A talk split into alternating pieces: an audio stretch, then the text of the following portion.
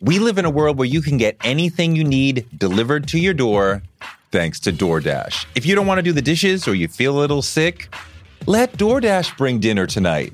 My family uses DoorDash all the time because it connects us to our favorite restaurants without us having to drive. Last night, we got some Indian food for my wife, some gumbo for me, and sushi for the kids, and everyone was happy, and we didn't have to do the dishes. The process of ordering was quick and easy, and I love DoorDash for real. So I was so happy to do this for them because I'm a customer, because I know DoorDash is your door to more. Must be over 21 to order alcohol. Alcohol available only in select markets. DoorDash, your door to more. Download the DoorDash app now to get almost anything delivered.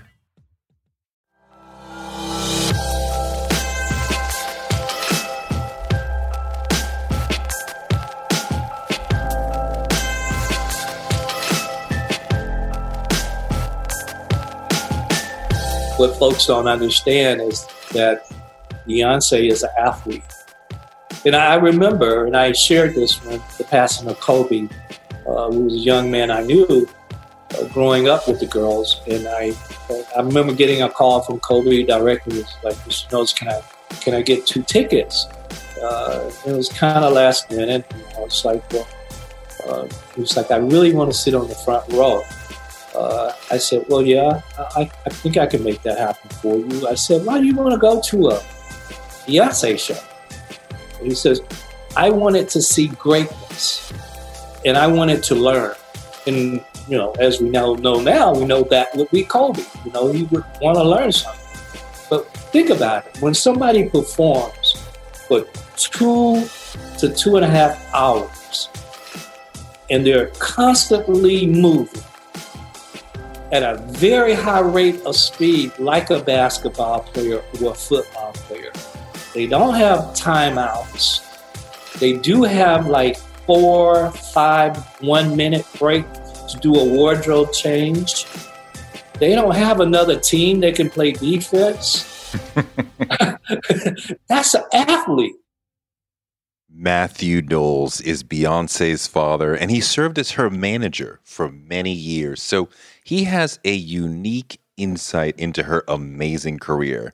I talked to Matthew about how B has done it and what the strategy has been and what has really set her apart. And he had some really interesting answers. If you love Beyonce and want to understand her success, you got to check out this conversation. And now it's Mr. Matthew Knowles on Touré Show.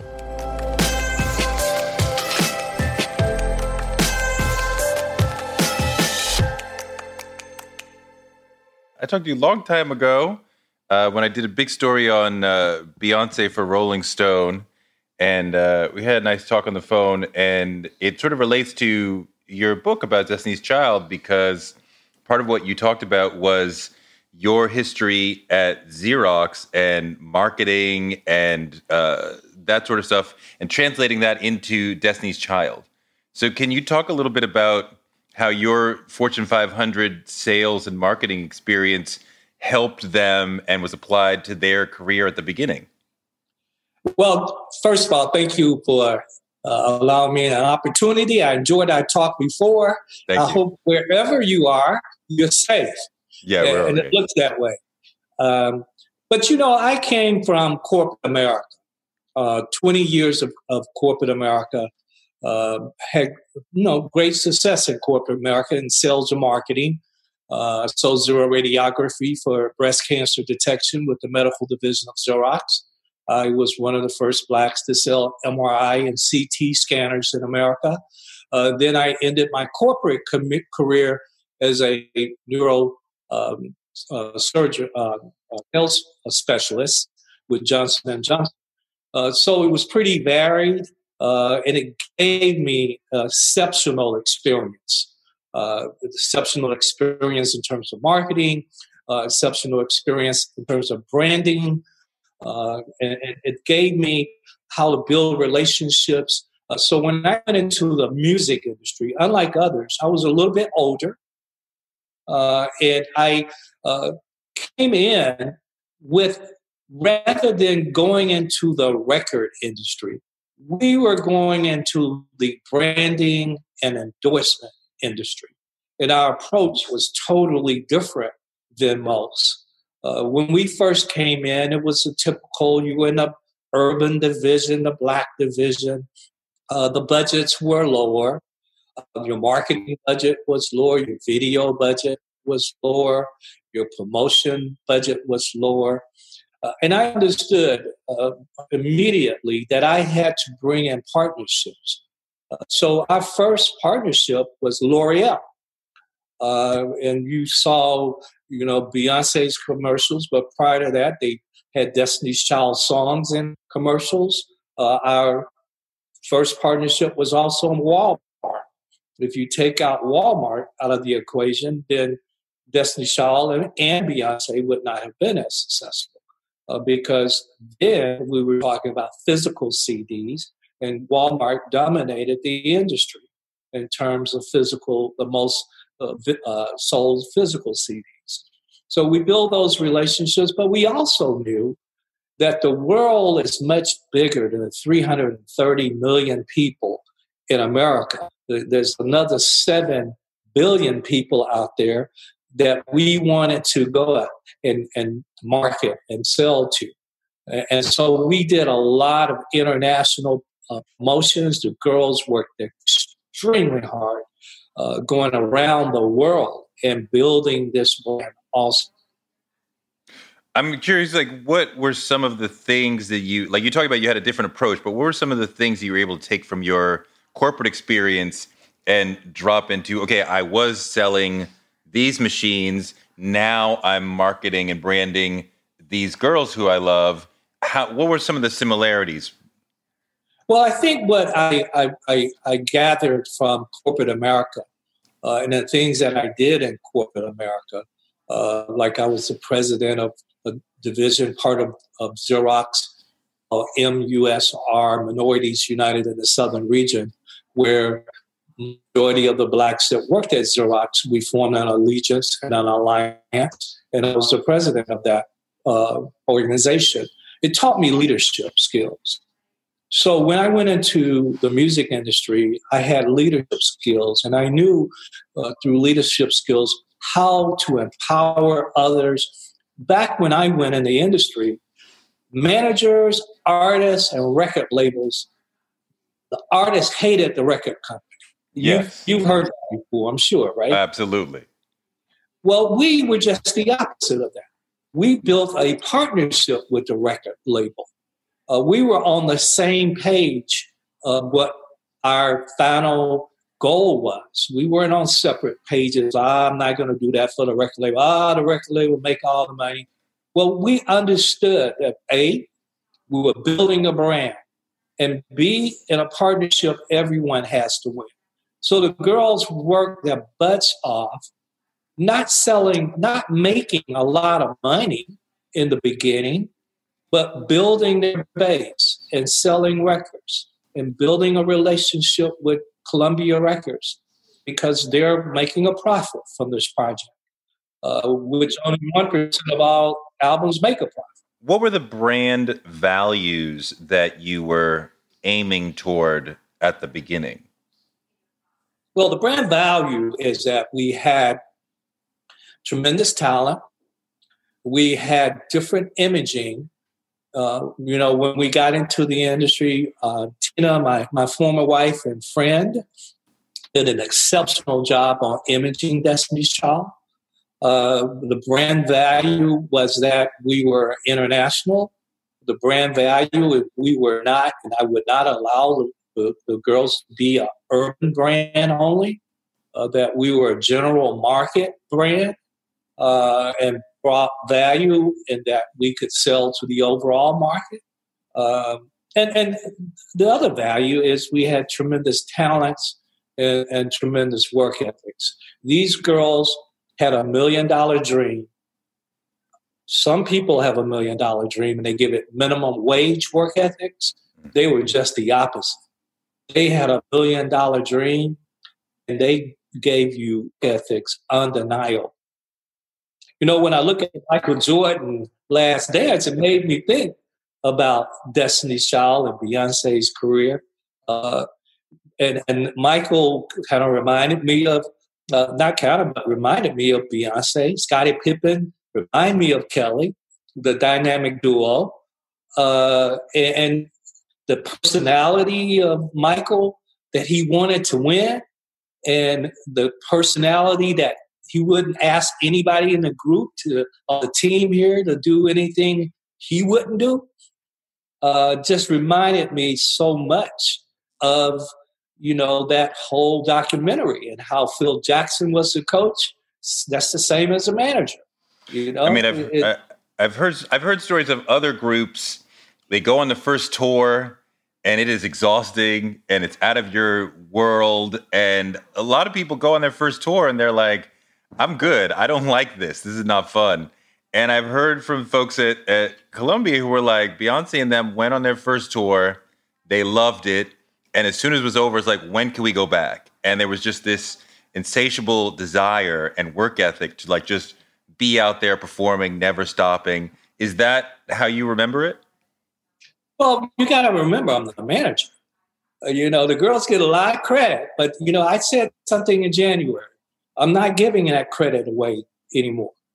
Uh, they deserve credit, but had it not been for me, nobody, none of you want to say that.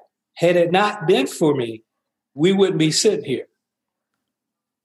So I, I just unapologetically, I'm unapologetically now going to get my role. Okay, so what is the critical part that that that you did? The critical part was building a relationship with the label, convincing my artist of value of working, going and working as hard as they did, putting together an exceptional team. Their publicist, still Beyonce's publicist. Road manager, still Beyonce's road manager Security, still Beyonce security. Putting together that team. Because uh, it wasn't just I, I of any of this. This was a team effort of record label artists with incredible talent. Beyonce's gifted with incredible work ethics, but a team of people, and we were all on the same page. Again, it reminds me of the Michael Jordan Last Dance. That was a team effort. Sure. Led by one individual, which would be Beyonce, who had this incredible drive, but had it not been for the coach, it's a different road. They would have won six championships, and everybody know that. You know, to your point, look, it's not like you dropped the first single, it blew up, and the rest is history. The beginning was rocky. There were some uh, lineup changes people were like, what's going on? Every time we see this group, it's a different three or four of them. So, talk about that segment of it and how you got through that to finally get, okay, this is our steady lineup, and now we're off to the races. Great, great question. Um, I got involved. This was ever going uh, lineup. You know, it started out as Girls Tyme. It started out in the early 90s. The girls were very young. 11, 10, 11 years old. Uh, I'm working number one sales rep at Xerox. This is not my focus at all. I was just a dad who dropped off his kid to practice because Tina and I own a major hair salon, and she on the weekends was doing that. Uh, so that was my role to drop her off. I wasn't involved with that at all. I would go play basketball, come back and pick her up. Uh, but then they went to Star Search. So, you know, for the younger folks listening, consider that American Idol. Yep. Uh, and they lost, we'll say, on American Idol. Uh, but it was Star Search.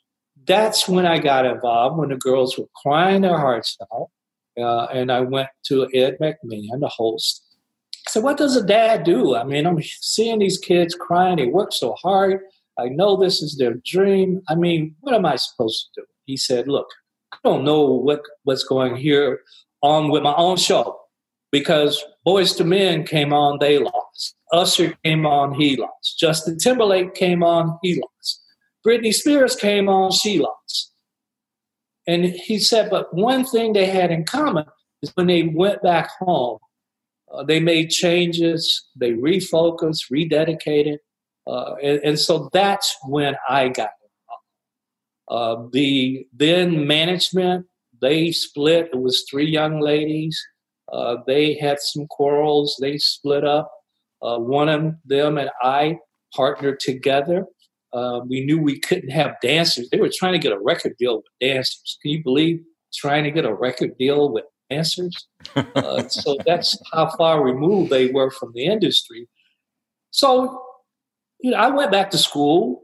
Uh, went took art, artist management, took uh, production. You know, took some courses so I could know something. I went to every seminar that you can imagine uh, to educate myself and began to build relationships.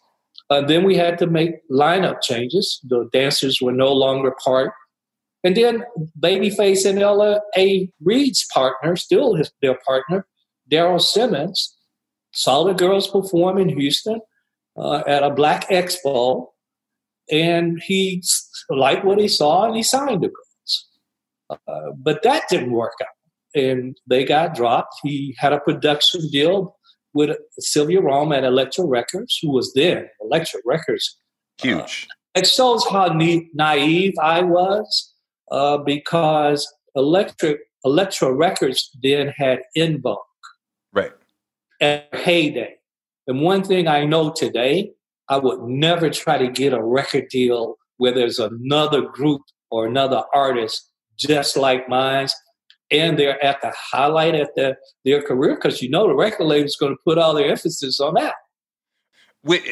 just to drill down on that point, someone else might say, if Sylvia and Elektra knows how to make En Vogue hot, surely they know how to make another, right? I mean, like Clive Davis has done it with lots of different singular black women over and over. So why are you saying if a Sylvia or whoever, Joe Johnson has En Vogue and you have a similar girl group, you don't want to go there. No, I, I highly, highly recommend that you look at another label that does not have something like you have. So all the focus of that label can be on you. Uh, when you have a, a, superstar act, these girls En Vogue were superstar acts. Right. When yeah. you have a baby act, uh, you know, that's kind of like saying Jay Z's on a label and a new no name rapper's on a label. Like, why wouldn't you want to sign a no name rapper when they only have one other rapper and it's Jay Z. Like, it'd be crazy to do that. They only okay. had one other girl group. It was En Vogue. Like, you can't put the same amount of focus. Well, why didn't it work out with somebody with 30 years of experience now? No, I hear you. Why didn't it work out with? Work. Why didn't it work out with Babyface in L.A. Because they were super hot. They super understood R and B and making hit records. What what was the disconnect there? No, it wasn't Babyface in L.A. It was Daryl Simmons, their partner. Okay, okay, okay. Their, their writing partner, um, and still is their writing partner. What happened, Daryl? This was his first production deal. We all were new. I was a new manager. My partner was a new manager. Daryl, this was his, you know, he's making hit records with everybody in the industry the three, those three, uh, and, and him, Babyface in LA. So you can imagine how busy he, he was making hit records, right? So he then formed a production company, Silent Partner Production. He had a rap group out of Alabama. He had a solo artist out of Atlanta. And then he had Destiny's Child. I understand this totally today. When you're that successful, doing any one aspect of the music industry, you don't have the time to dedicate to other areas. He had the passion, he wanted this to be successful, but none of those three artists were successful because his focus was on songwriting mm-hmm. with Elliott and Babyface. I understand that today. Then I didn't understand. Today I clearly understand it, have a lot of respect for Dell. So, why was Columbia the right home? Because this young lady, Teresa LaBarbera Whites, who was then a talent scout, and she was new. And she literally met us before we signed a deal with Elektra. She sent the tape up to Columbia Records. It got lost. Not one time, not two times, three times.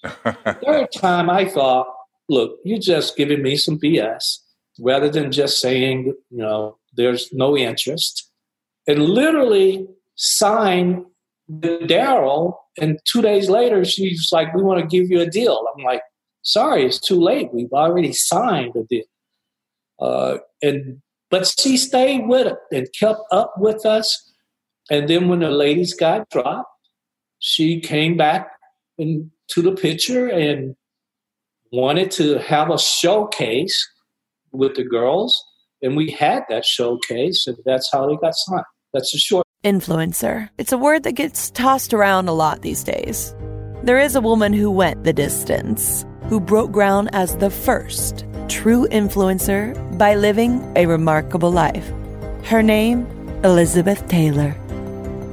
I'm Katy Perry. This is the story of the original influencer. This is Elizabeth the First.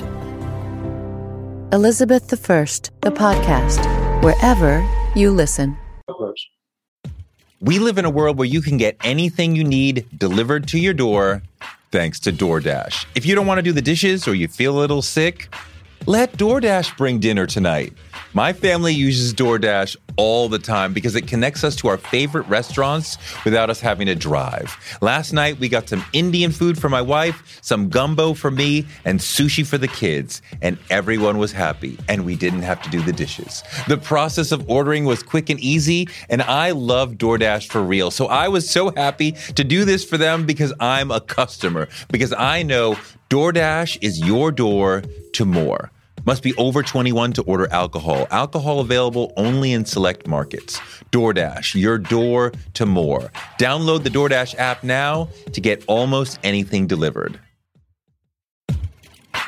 One of the people who helped inspire me to want to be in broadcasting is Oprah Winfrey. She's an inspiration for so many of us, but her daytime talk show was so incredible and it told me that you could be black and authentic and real on TV.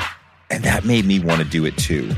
Black Stories, Black Truths is NPR's new collection that's a celebration of blackness. Each of NPR's black voices are as direct, varied, distinct, and nuanced as the black experience itself. In the Black Stories, Black Truths collection, you'll hear stories of joy, resilience, empowerment, and how to create world shifting things out of struggle. Every episode is a living account of what it means to be Black today, told from a unique Black perspective.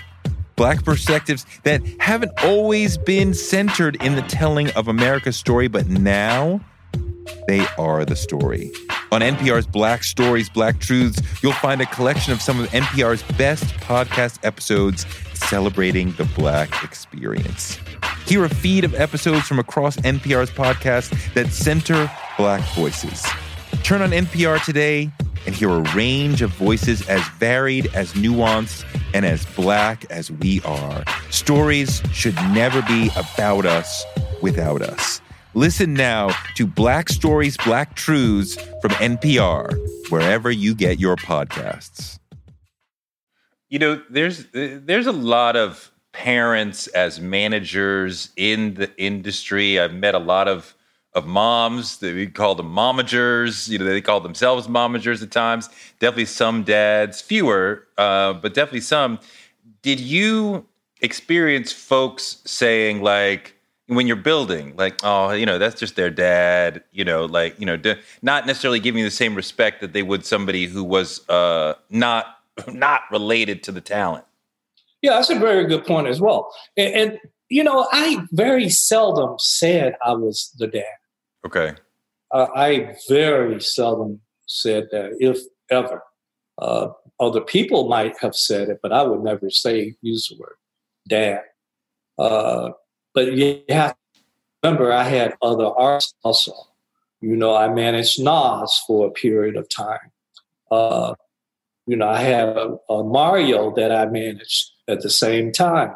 So it wasn't like I was just I had Lil O, who was signed to MCA Records, who back in the 90s, as you know, there was no better urban label that had Puffy on it, Mary J. Blige on yep. it. You know, I can go on and on. You know who was on that label. Yeah. That was yeah. the first artist I signed. It wasn't Destiny Child. That's the point I want folks to know. Destiny Child was the second artist I got a, a record deal, major record deal. The first artist was Lil O, rapper, who was successful with his first album on MCA Records. So I had built a relationship in the industry. I starting to build a relationship in, in the industry. You, um, yeah, you're you you you you're making me think about Andre Harrell now, and you know we're yeah, all he was sort of there. Yeah, you make me. It's, it's, just sad that you know he, he, just recently passed. You know, do you have any? Yeah. The, you know, what are your your thoughts and memories in, on that? You know, I have to say I just occasionally met Andre at different events. Always a stand up man, uh, always encouraging, uh, and was a leader. That's yeah. what I would say about Andre. What but they were all there. Jodeci was there. Uh, MCA. I mean, Heavy D was there. so, so, so, just to the point of you're not just uh, Beyonce and Destiny's Child's manager. What are some of the keys to being a great artist manager? Because we've seen a lot of bad ones or a lot of ones who are just riding coattails. You're clearly taking the effort, shaping careers. What are the keys to being a great artist manager? Well, there's a number. One is identifying talent, and talent is for me also identifying if that artist is passionate about what they're doing. Because inside of passion, uh, you have the work ethics, they coexist. If you don't have the passion, then your work ethics will be weak. So I first want to understand the work ethics, then I want to understand the artistry. Uh, it's about, as a manager, I have to know everybody's job. I have to know what the road manager does. I have to know what the head of marketing does. I have to know what publicity does. I have to know everyone's job. And I have to put that team together and manage that team on a daily basis. And I have to understand. So it's knowledge based. Most managers aren't knowledgeable of the industry. They're just some buddies, and you know, they, they didn't take the time to gain a knowledge. I know this business. The other part is building relationships. People did a lot of things for Destiny's Child, a lot of things for Beyonce because they liked us. And we're in the industry of I don't like you, uh, I'll do it, but I'll kind of sort of do. It. Does the manager have a role in terms of taste, in terms of direction, in terms of, hey, you know you're you, we want to stoke the urban audience more or we want to do this or we let's go into a movie so we can make you big like so bigger sorts of taste things cultural things. Like is that a big part of it? That's a huge part of it is planning and strategic planning. Knowing and and knowing three years out knowing five years out uh, strategic planning is absolutely a key element uh, and again, that manager has to get a buy in from the artist first, uh, and a buy in from the team. Uh, and that team is record label, uh, even touring. You know, most managers don't understand touring and how that really works and intricacies of it. Uh, touring is a, a real beast, and this is the way artists make most of their money. So if your manager doesn't know and understand touring and you don't really make money from selling records, but you make money from touring, then that's is a uh, in a disaster. I it's mean, a lot of information. Folks don't realize the knowledge base that's required to be an effective manager. You have to know financial. You have to understand uh, be able to read a P&L and understand that. I mean, you've got to understand some legal. You got to work with the attorney. You interface with the, the entertainment attorney. You, under, you interface with the book agent. Uh, you interface with a lot of people. You know, a lot of a lot of recording artists have talked to me about they don't really know how much they've made. Like making money as a recording artist off the album almost becomes like the company pays you, but the company gives their money to somebody else, and then somebody else says, This is how much you made. I've had artists tell me, Yeah, the label owes me somewhere between five and ten million dollars, which that's a gigantic range. And yeah, the label will not let you, even as a powerful manager, look at the books. So you don't really know exactly how many records has Beyonce sold. You don't know. No, that's how, not true. How do you deal with that? that? That's not true. That's not true at all. That the label wouldn't let me look at the book, books. Every if you're doing it the correct way, every artist should have a business manager. Yeah.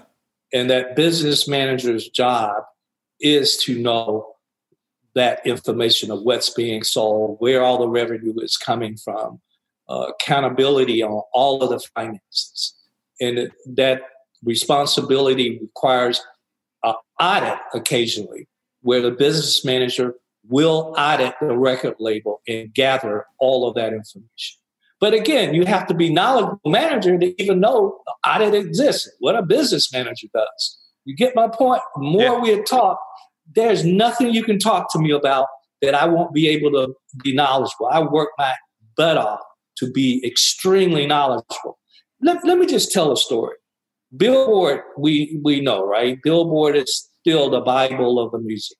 Yeah. You know what most folks don't know? The decade of 2000 to 2009, Billboard every decade puts out artists of the decade. Now, you can imagine in a decade how many artists. And they put the top 100, and it's based on album sales, it's based on, back then, now it's based on streaming, but it's based on album sales then, it was based on touring revenue. Uh, they had a formula. The top 10 artists of the decade, the top 10, 20% of them I managed. Wow. That's why I say I'm unapologetically, I'm actually getting a little annoyed by people not recognizing what I did. That I mean, you know, that's an extraordinary statistic. Um, well, if I was a white man, I would be the number one manager ever in the history of music. I'm laughing because I love that you said that. Uh, you're just not getting the credit for the success that you've had, which is so typical of us and what we have to go through and how we. My mom told me when I was a little kid, you're going to have to be twice as good to get half the recognition, and you're here. You are going through that, at, you know, in your career. Um, can you talk about because your book is all about Destiny's Child? Let's talk about the end of Destiny's Child. Why did Beyonce leave?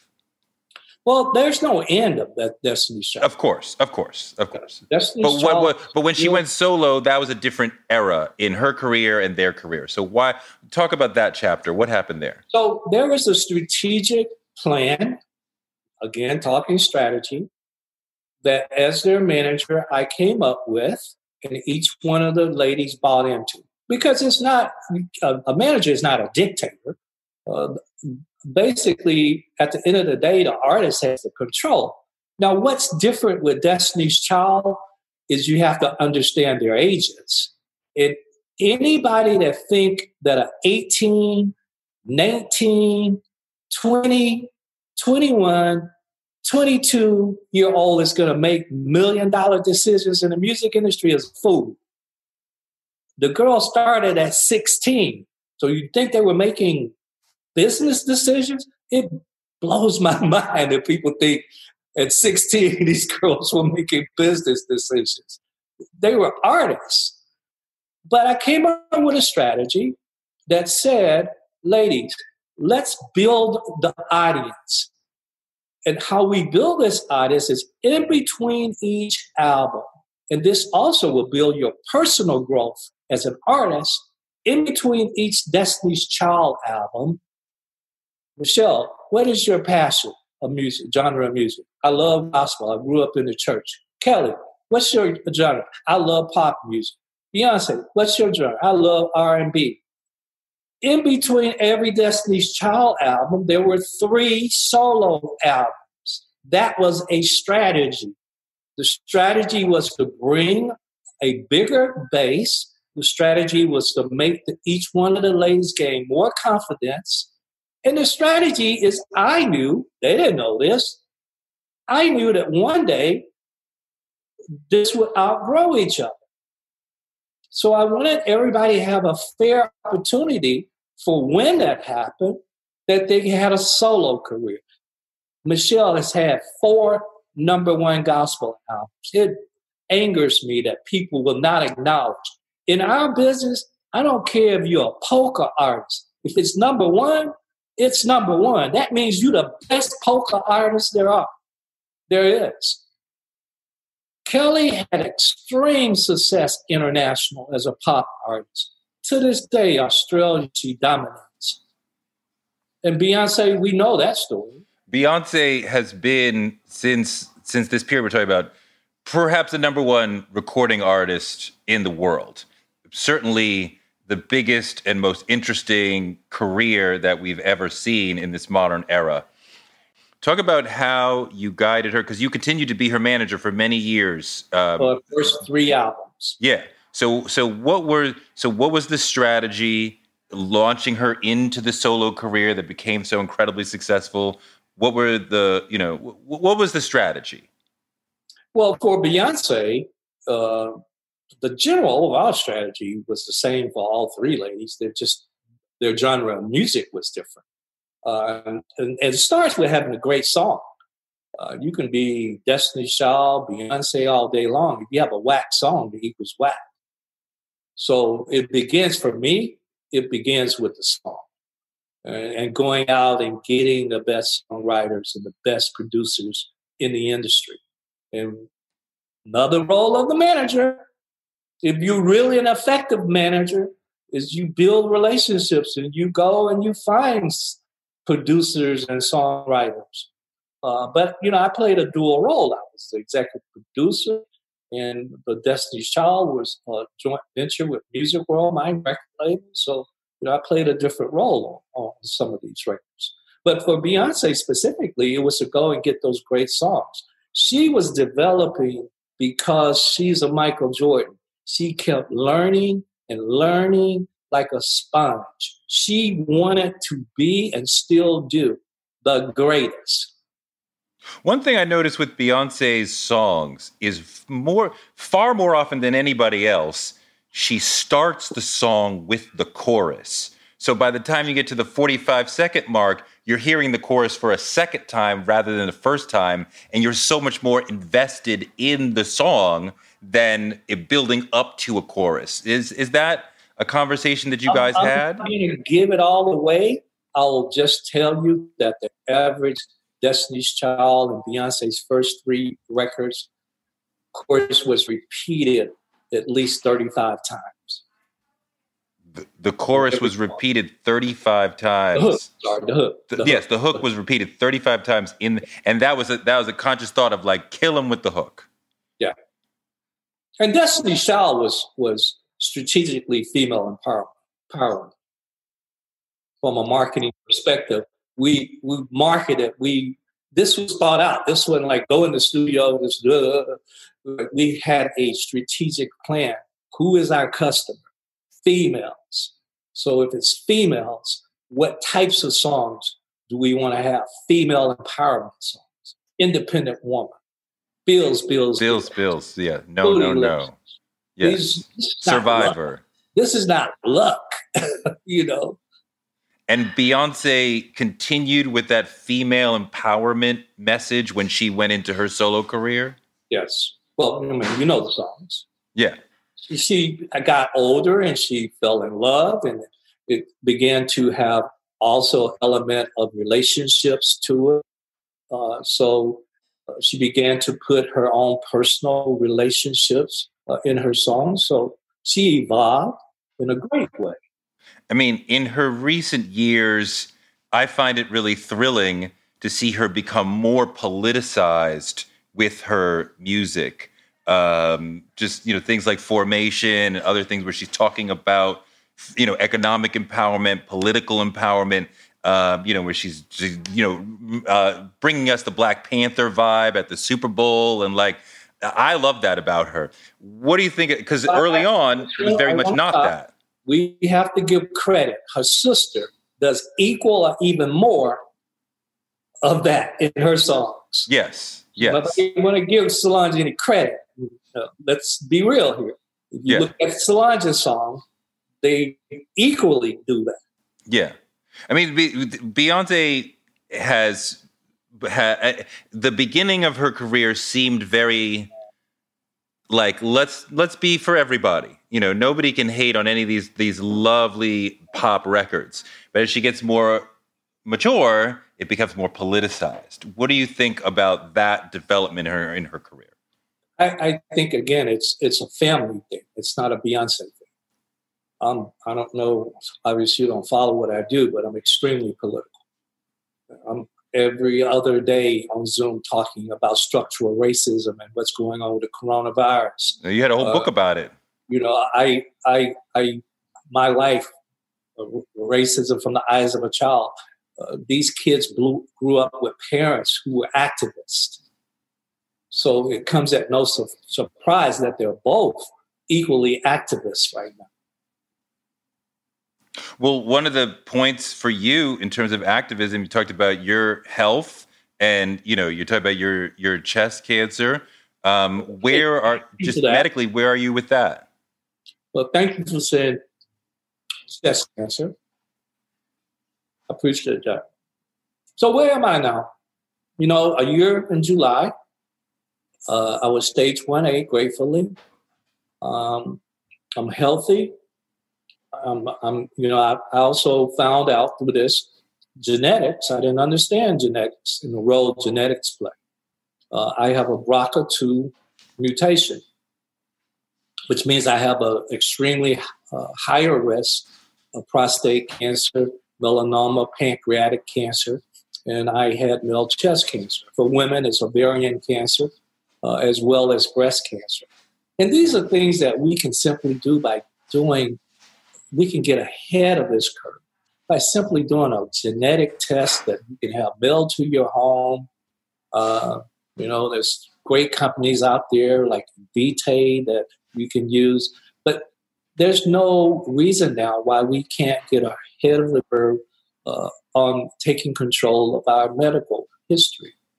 Are, medical. you, are, you, feeling okay? Are you in remission? Are you still uh, still struggling, uh, like chemo oh, or something? I, I, I, feel great. I'm so grateful. I, I take one pill a day. I had to, I didn't have to have any radiology. Uh, I mean, uh, any uh, post uh, surgical type of treatment, uh, chemo or any radiation therapy. I'm very blessed and grateful for that.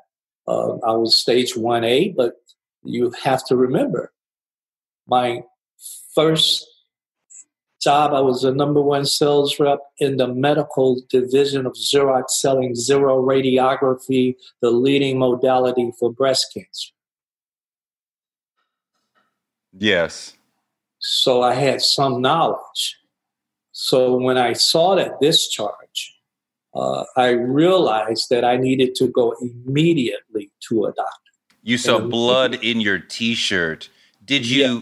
Did it, did at any point like women talk about feeling a lump? Is were you able to feel a lump, or is that not the way there, it was shows no, up for there us? was no lump because I had uh, it was the first stage. Normally for men, that's what happens: uh, is blood comes out. Uh, that's typically the first stage, and it's often ignored by guys because we think, ah. Uh, so you know, and, and, and it, it sometimes might be four or five days and stop. But my first three days, I knew. And when I asked my wife, uh, I said, you know, did you get some new T-shirts? What's going on? And she said, no, like, it's interesting you telling me about this dot of blood because when I changed the, the bedspread, um, there was dots of blood. And I immediately, I have a great, great team of, uh, I believe in team. I have a team of doctors uh, that uh, called, and we immediately, within a week, I saw my doctor, mammogram, got a biopsy, had surgery within a week. So they took part of your chest out. Yes. Um, but and and so and now you're and now you're fine. Now it's not the cancer's not in your body at all. I'm cancer free. Wow. Well, congratulations. That's really amazing and powerful. Cancer free today. And, and you talked about that. There's, I mean, there's there's emotional parts of this for men, right? Like you know, you sort of shift the name and you just think about like we have to be emotionally available to say like, hey, something's going on here. I got to deal with it. I can't just be like, you know, that's for that's for women. Like this is this is something that I'm struggling with. Well, you know, that's why I I didn't hold this as a secret. That's why I went on Good Morning America. I went on Dr. Oz uh, so that I could be transparent and hopefully help someone. Not just men, because you know, as men, we're always like last to want to go. We don't want to go to the doctor. We're too busy. We have to work. You know, we always put it off. Uh, and, and, you know, when it comes to cancer and heart disease and others, it doesn't look at what we do as a job or our career or our family. It's it doesn't look at that.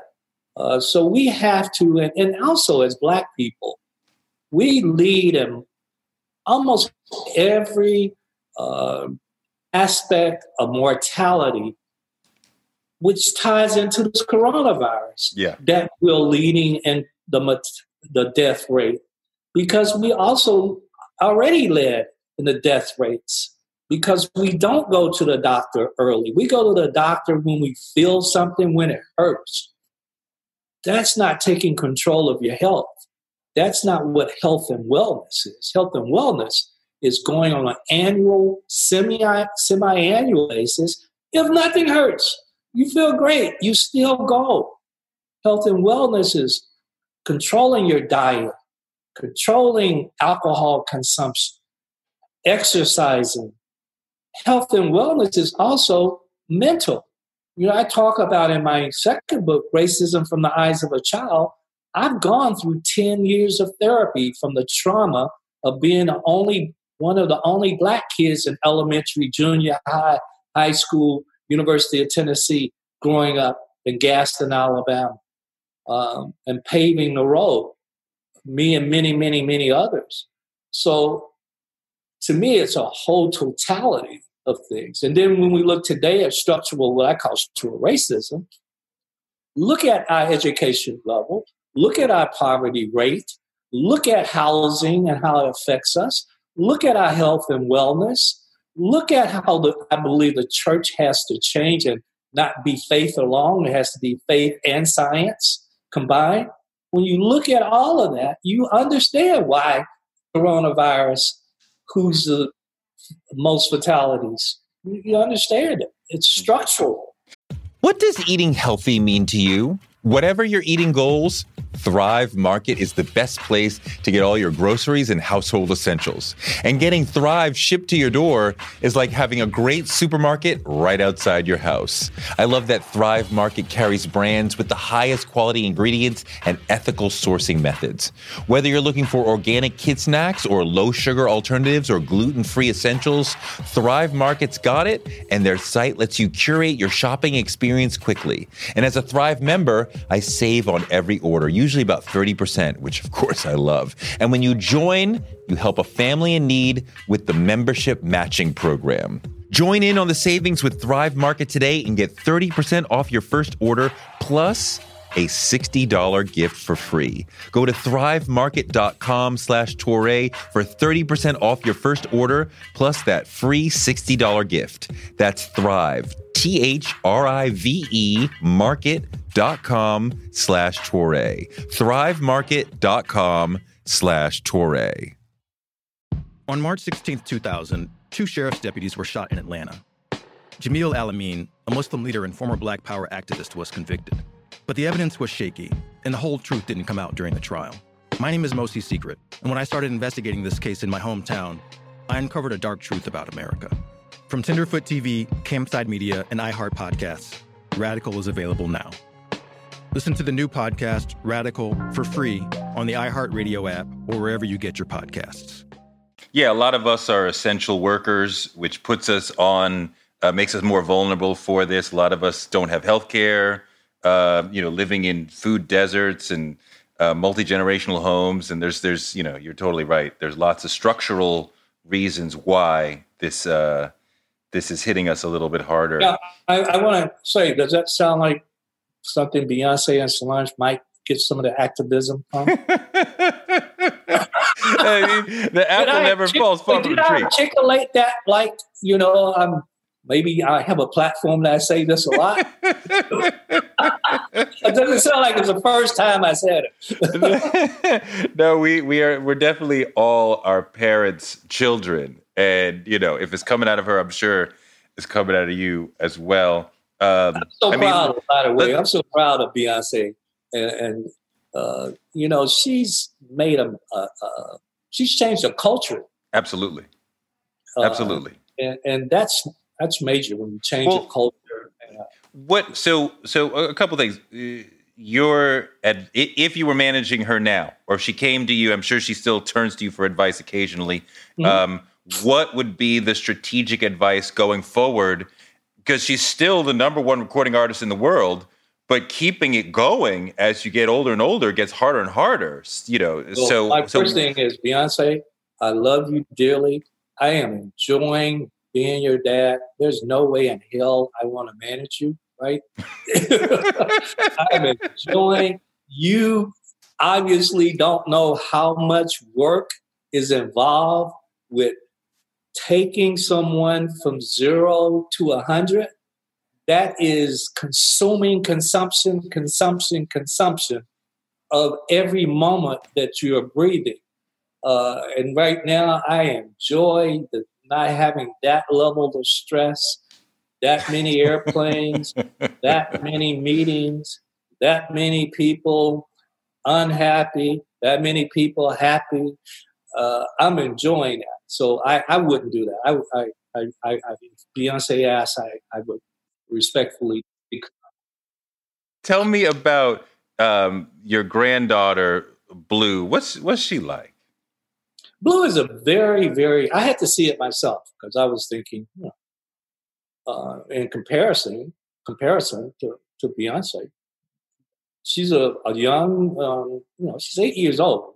I mean, you know, so so I only compare her at eight years old and Solange and Beyonce at eight years old, and she's a combination of Solange and Beyonce at eight years old. Uh, passionate about entertaining.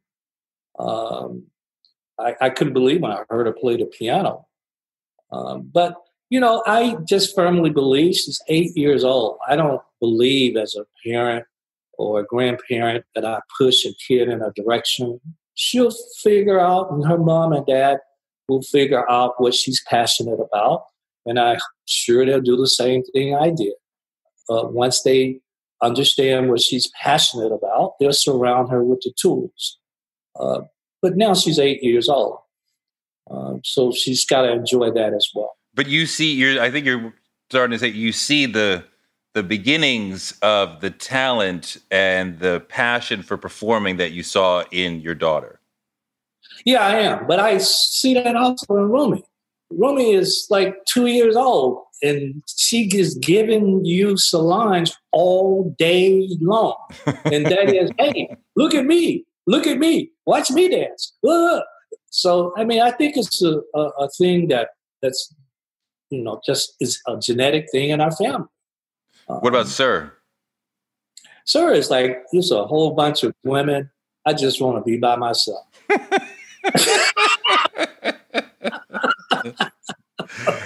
Uh, we, we, you, know, you, you talk about managing Solange also, and um, You, got, I've met- see, you left out Jules. I can't let you do that.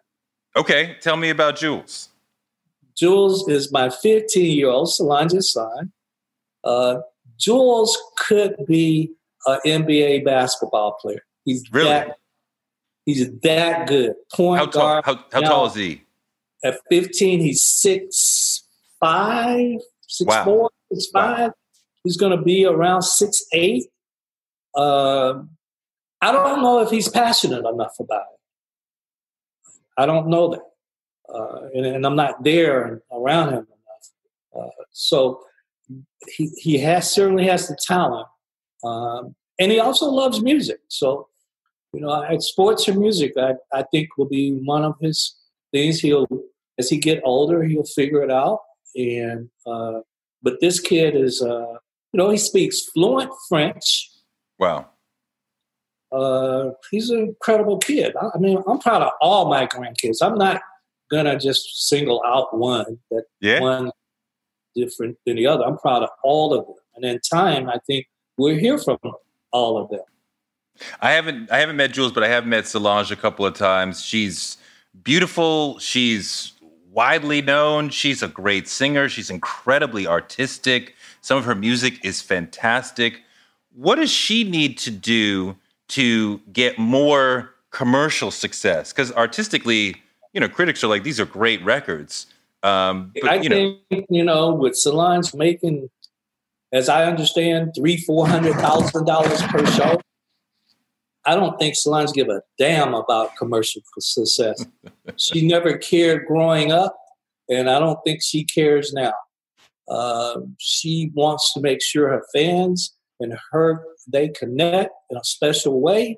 Uh, that's all. That's who she is. She's an incredible songwriter. We forget that Solange wrote "Flaws and All," co-wrote "Flaws and All," co-wrote "Upgrade You," co-wrote "Get Me Bodied," co-wrote 50% of Kelly's first song that was three times platinum. We, we forget we forget that, and the many other people she's written for. But more importantly, it's to walk in the shadow of your sister and get out of that. She's no longer Beyonce's little sister. Yeah. She's Solange. Yeah. And uh, I'm very proud of that. You talk about her touring success. Just for all artists in the era of Corona, the touring industry has been completely interrupted, and we may not have a major tour for another year and a half to two years. What do artists do uh, to to to deal with that hole? Because that's as we talked about that's a major income source for most artists. Yeah. For for i'll, I'll speak to that in two parts. For beyonce and solange uh, i think this is a wonderful time for them to just take a breath take a moment um, they worked so hard i think for them specifically this is a great time for them to have family time, uh, to work on future projects. But you know, they work extremely, extremely hard. Uh, for someone else that's starting out in the industry, for example, uh, I think you know there's many, many ways. Like we are communicating on Zoom. Uh, we have the digital platform, many, many ways to perform, to build an audience. But more importantly, if you're a songwriter, you've been given a time in history that we might not ever and hopefully see again uh, this pandemic. The greatest songwriters, something they all have in common is that they've experienced what they wrote about. Pain. You can't write about pain if you've never had pain. I mean, you can write about it, but you can't. Not the same. Not the, not the, same. I can't write about love. I've never been in love. Fear now, anxiety, uh, racism. There's so much going on today. But as a songwriter, that you should pull your emotions from every moment you're alive, you're awake, and put that to pencil and pad. It's an opportunity. What we forget is sometimes that when we look at adversity, there are opportunities to grow rather than quit. Mm-hmm. Mm-hmm. Mm-hmm. Um, you talk about Beyonce having a moment to take a break when Girls Tyme and Destiny's Child was first blowing up, and when when you were first in love with you know just music celebrities, the strategy was we get in the audience's face and then we take a break. And then we come back and then we so allow you to miss us a little bit, right? Michael Jackson came out once every four years, right? um, artists would come out maybe every other year, and then you miss them and they come back. Uh, the Beyonce strategy, at least the entire period of going solo, seems to be like saturation bombing. There's always a new album or a new movie or a new something where Beyonce is constantly available and like you know you're able to see what she's doing on. Has that been part of the strategy of like she's always there? Well, I I uh, I'm really proud.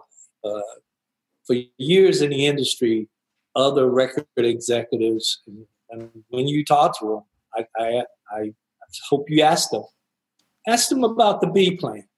The whole industry came and adopted the B plan, mm-hmm. the Beyonce plan. Everybody wanted to do every record label like we're doing the Beyonce plan, and and and that's amazing that we could make an impact, all of us, that change a whole industry. Think about that. We changed an industry. Uh, because my belief was that oversaturation, what do you mean oversaturation? We have 7 billion people that change their opinion daily. And as technology comes out, we're giving them more choices. Now, you can sit down, take a break, and as your competitor, I'm going to kick your ass because you gave me an opportunity and a window to get your clients and get your your consumer base. Uh, they have too many choices today, and they had too many choices back then to say, "Uh, I'm tired. I'm going to take some time off." Well, those that did that, where are they now? Mm. Mm. I mean, I think about you know what she did at Coachella and the movie around it and the, the the physical energy that she talks about in the movie that I'm a mom returning from giving birth twice and the effort it takes to get back to the body and the performance it it, it's an extraordinary it's almost like an athletic sort of conversation of an athlete returning to the court or the field um, and it's an iconic moment for the culture if not not just for her career but for the whole culture well you you were in, as you were talking, I was saying exactly what you ended up saying. What folks don't understand is that uh, Beyonce is an athlete. Uh, to and I remember, and I shared this when the passing of Kobe, uh, who was a young man I knew uh, growing up with the girls, and I I remember getting a call from Kobe directly. Was like, Mr. Knowles, can I can I get two tickets? uh, it was kind of last minute. And I was like, well, uh, he was like, I really want to sit on the front row. Uh, I said, well, yeah, I, I think I can make that happen for you. I said, why do you want to go to a Beyonce show? Because I was a little baffled by that. You know, she was up and coming. And he, he said on the phone, he says, no, I actually, asked, I actually asked him after the show because I asked him how did he enjoy it. That's when I said, why do you want to come to Beyonce show? He says, I wanted to see greatness and I wanted to learn. And, you know, as we now know now, we know that would be Kobe. You know, he would want to learn something. But think about it. When somebody performs for two to two and a half hours and they're constantly moving at a very high rate of speed, like a basketball player or a football player, they don't have timeouts.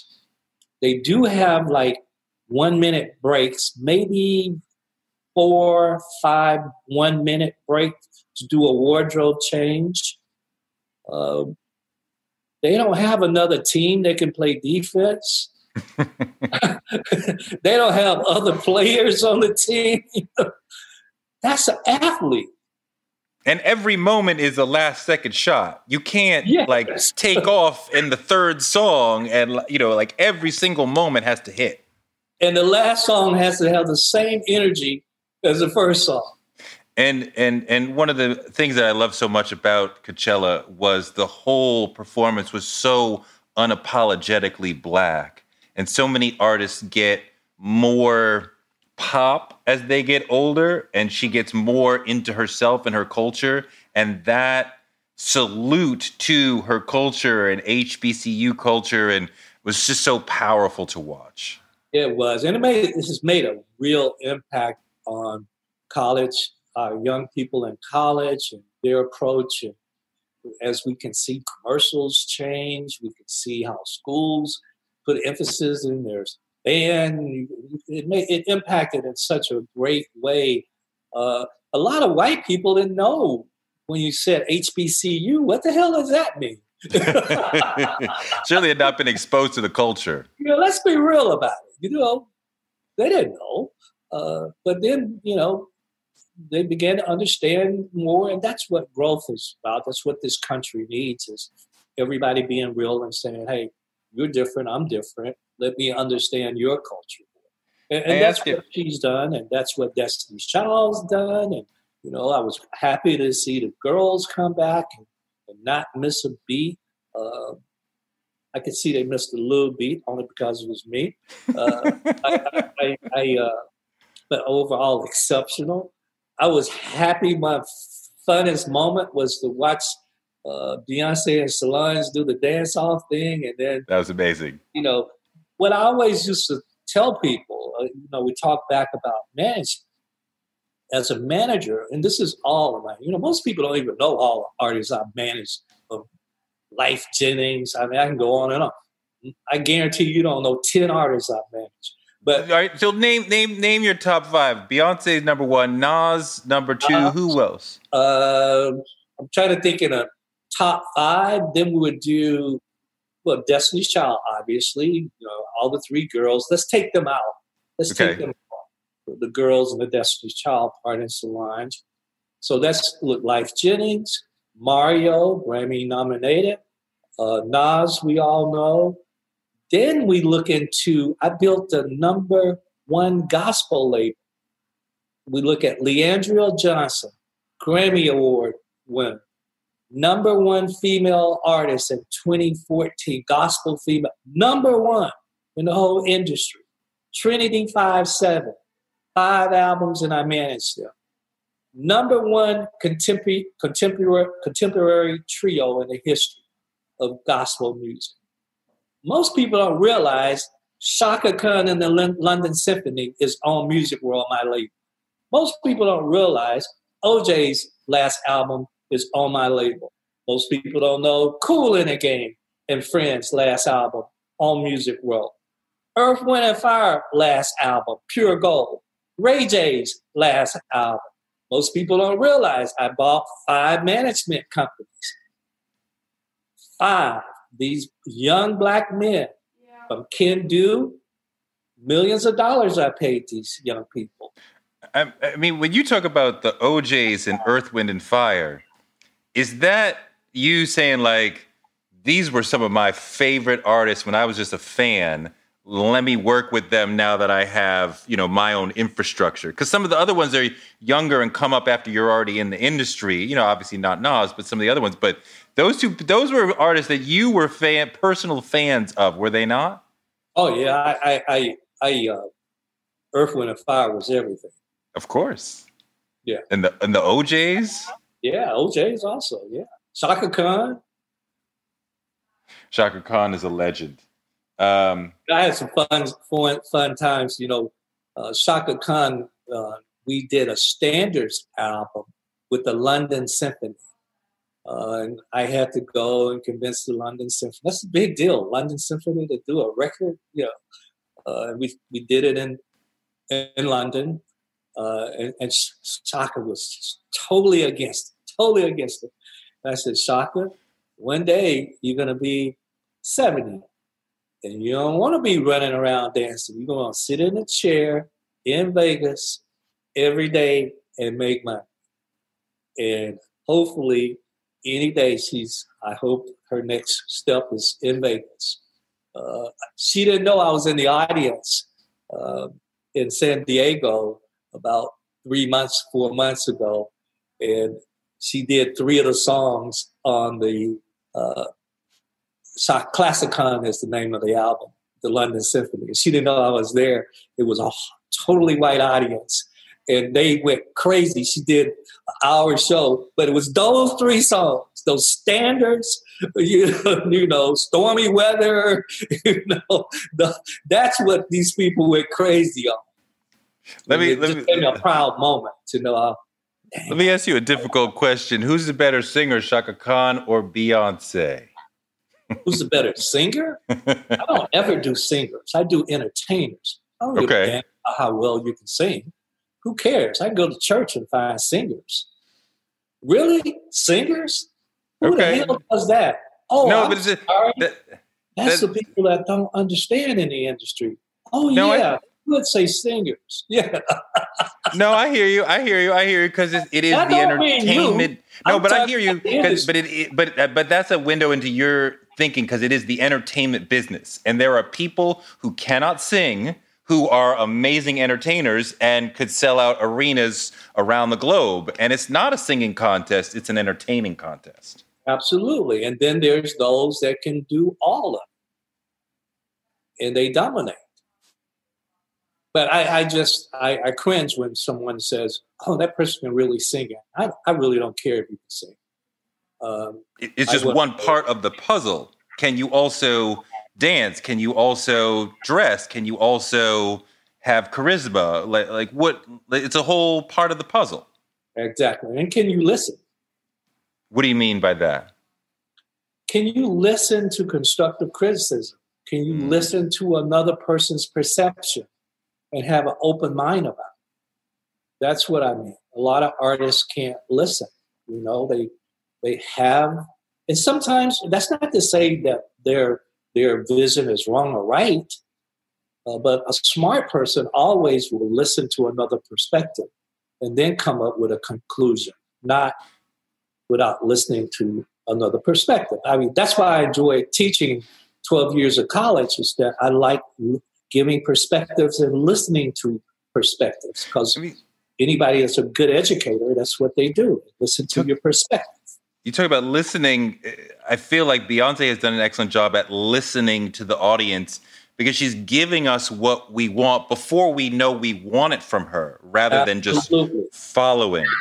And she does her research.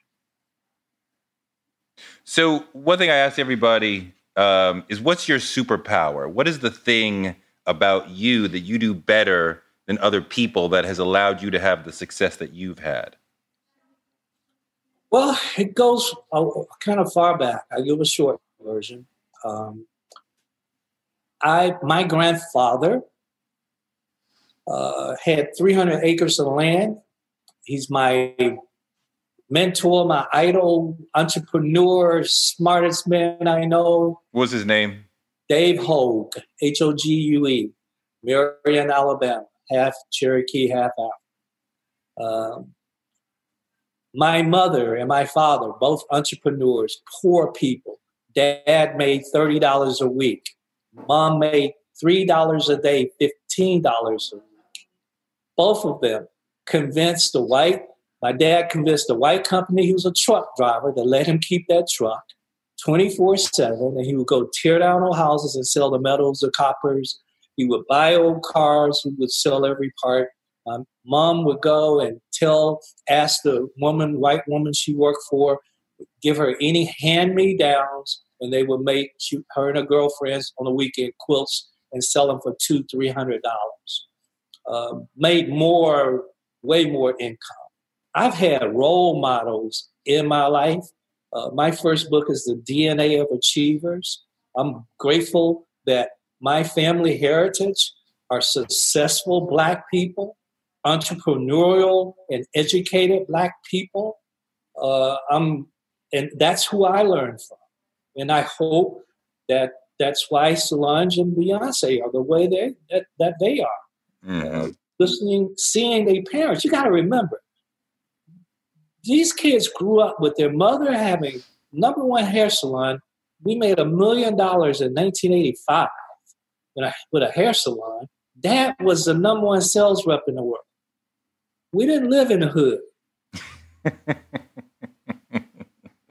we we challenged each other. We shared our successes. we shared our failures. We talk about Black Lives Matter. We talk about blackness. We talked about colorism. We did this. This is what these kids grew up with. Uh, so, you know, I don't think people put that in the equation. And your uh, your your child is the number one recording artist of her generation. I mean, and you were a big part of that. You weren't just over here. Like it's like James Jordan plus Phil Jackson at once. Like, how does that sit on you? I'm just grateful. I'm just extremely grateful. Uh, first of all, to see my kid happy.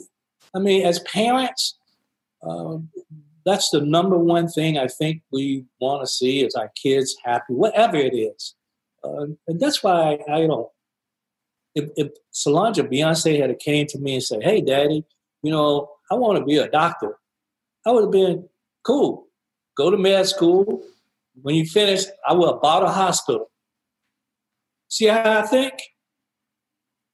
I would have bought a hospital for you.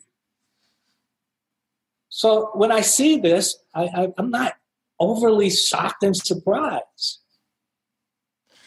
How is the business different that that that because when you young manager and Girls Tyme dreamers were like we want that. And when you get there it's different than what you thought it would be you know seasoned manager superstar artist but it's different. How is it different than what y'all thought it would be? Hell it was a beautiful thing. We love it.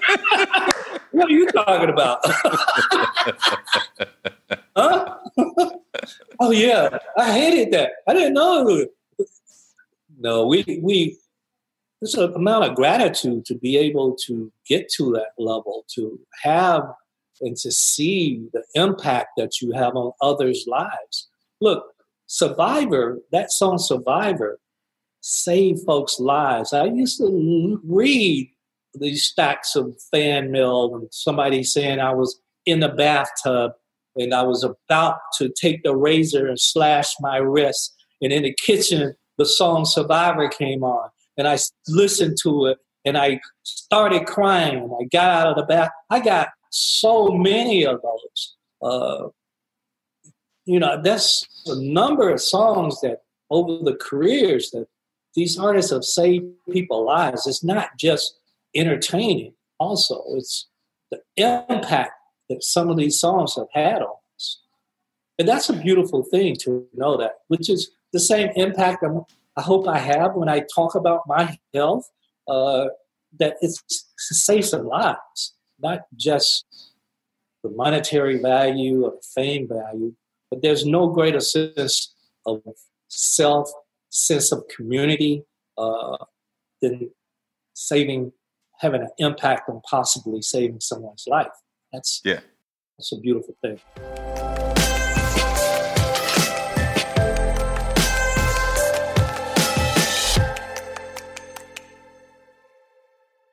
Thank you so much to Mr. Knowles for a great interview. And thanks to you for listening. And thanks to our super producers, Britt, Marcus Harkis, Noel, Sam Montes, Jason Reynolds, Gerville Calais, and Michelle.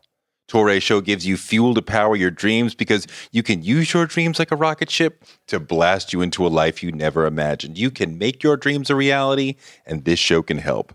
You can find me on Twitter at Touré and on Instagram at Touré Show and on Patreon at patreon.com slash Touré Show. And check out my newsletter, Black Minds Matter. Go to blackmindsmatter.substack.com.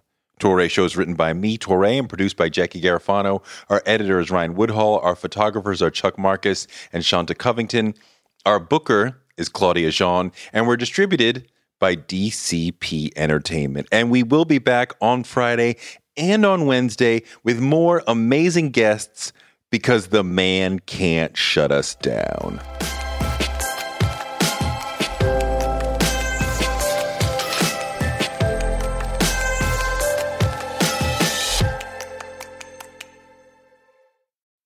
We live in a world where you can get anything you need delivered to your door thanks to DoorDash. If you don't want to do the dishes or you feel a little sick, let DoorDash bring dinner tonight. My family uses DoorDash all the time because it connects us to our favorite restaurants without us having to drive. Last night, we got some Indian food for my wife, some gumbo for me, and sushi for the kids, and everyone was happy, and we didn't have to do the dishes. The process of ordering was quick and easy, and I love DoorDash for real. So I was so happy to do this for them because I'm a customer, because I know DoorDash is your door to more. Must be over 21 to order alcohol. Alcohol available only in select markets. DoorDash, your door to more. Download the DoorDash app now to get almost anything delivered.